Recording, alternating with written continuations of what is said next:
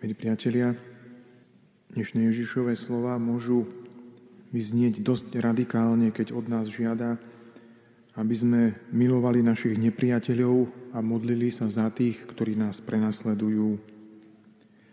Evangelista Matúš je spomedzi evangelistov špecialista na takéto a podobné spasiteľové požiadavky. Jeho evanielium obsahuje spolu šesť takýchto tzv.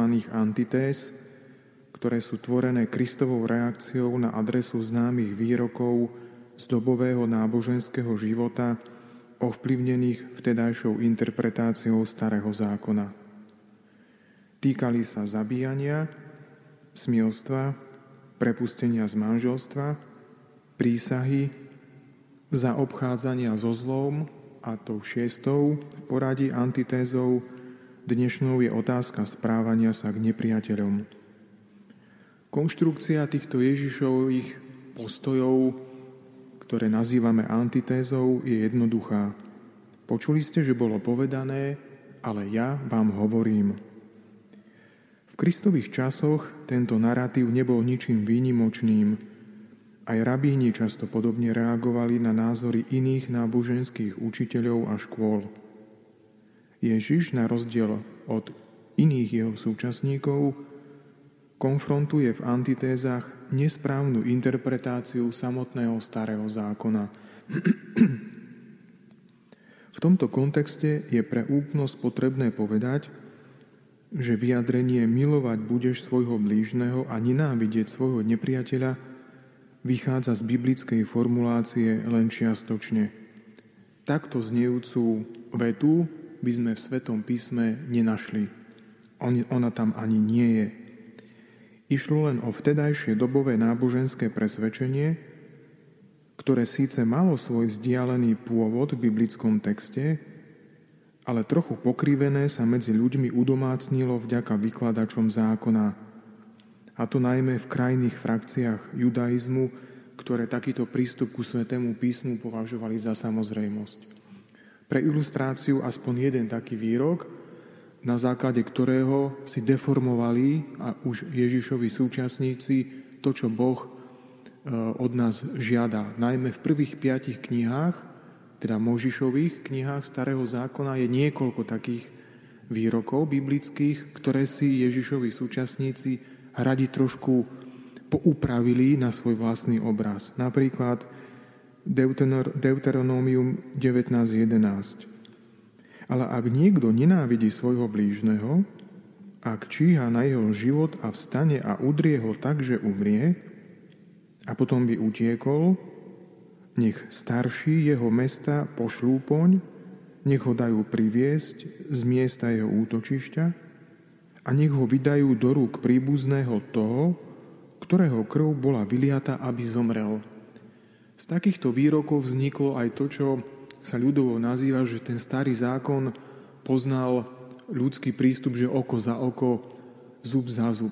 Ale problém je, že v týchto e, a podobných výrokoch starého zákona sa nič nehovorí o tom, že my by sme mali nenávidieť niekoho. Naopak, ten, ten narratív je výrazne negatívny v, e, v prípade, že niekto niekoho e, nenávidí. Toľko pre ilustráciu, aby sme vedeli lepšie pochopiť, prečo pán Ježiš používa tie antitézy, pretože chce poukázať na pravý zmysel písma, inšpirovaného Bohom, chce poukázať na, na, na skutočný zmysel toho, čo Boh hovoril vtedajším veriacim Židom. Takže zmysel evanieliových antitéz nespočíva v tom, že by chcel Kristus poukázaním na protiklad zmenšiť význam starého zákona v očiach poslucháčov. Ježiš nimi chcel odhaliť podstatu trochu inej, povedali by sme vyššej spravodlivosti a lásky, s akou prichádzali vtedajší vykladači zákona. Tej nespravodlivosti, ktorá jej uskutočň, tej spravodlivosti, pardon, ktorá jej uskutočňovateľa priblíži smerom k pôvodnej Božej požiadavke kladenej na tých, ktorí veria v Boha. A to je ten prvotný úmysel Boha, aby sme sa milovali navzájom a nie nenávideli. V prípade dnešnej antitézy ide o skutočnosť, že kto sa úplne orientuje na Boha, ktorý je dobrý, už nemôže v sebe prechovávať hnev a osobné nepriateľstvo. Ak sme pre nebeského Otca všetci jeho deťmi, ako sme počuli v dnešnom evanieliu, že on dáva slnku vychádzať nad zlých i dobrých a posiela dážď na spravodlivých i nespravodlivých, tak my navzájom máme všetci v sebe vidieť bratov a sestry. Mnoho neveriacich koketovalo v dejinách s myšlienkou konverzie ku kresťanstvu. Ale pohoršení spôsobom života kresťanov často konštatovali, že Ježiš Kristus žil a zomrel zbytočne, ak sme sa my od Neho nenaučili riadiť svoj vlastný život podľa zákona väčšnej lásky. A tá, ako sme počuli, nemá robiť rozdiel medzi priateľom a nepriateľom. Kristus dnes každému, kto bude ochotný toto uskutočniť, slubuje veľkú odmenu. A síce dokonalosť, ktorá bude ako dokonalosť nebeského Otca v duchu známej duchovnej praxe, Čím ťažšia splnená úloha, tým väčšia odmena.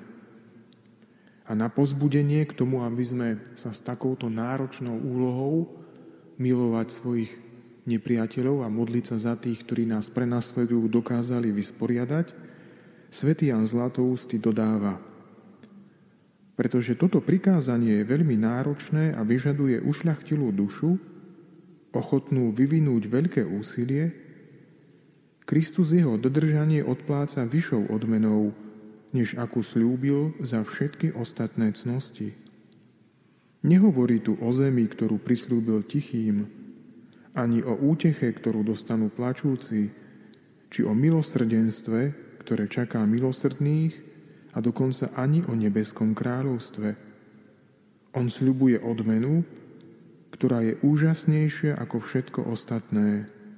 Ľudia, ktorí dokážu milovať svojich nepriateľov, sa stanú podobní Bohu, a to v miere, v akej je im to možné. Amen.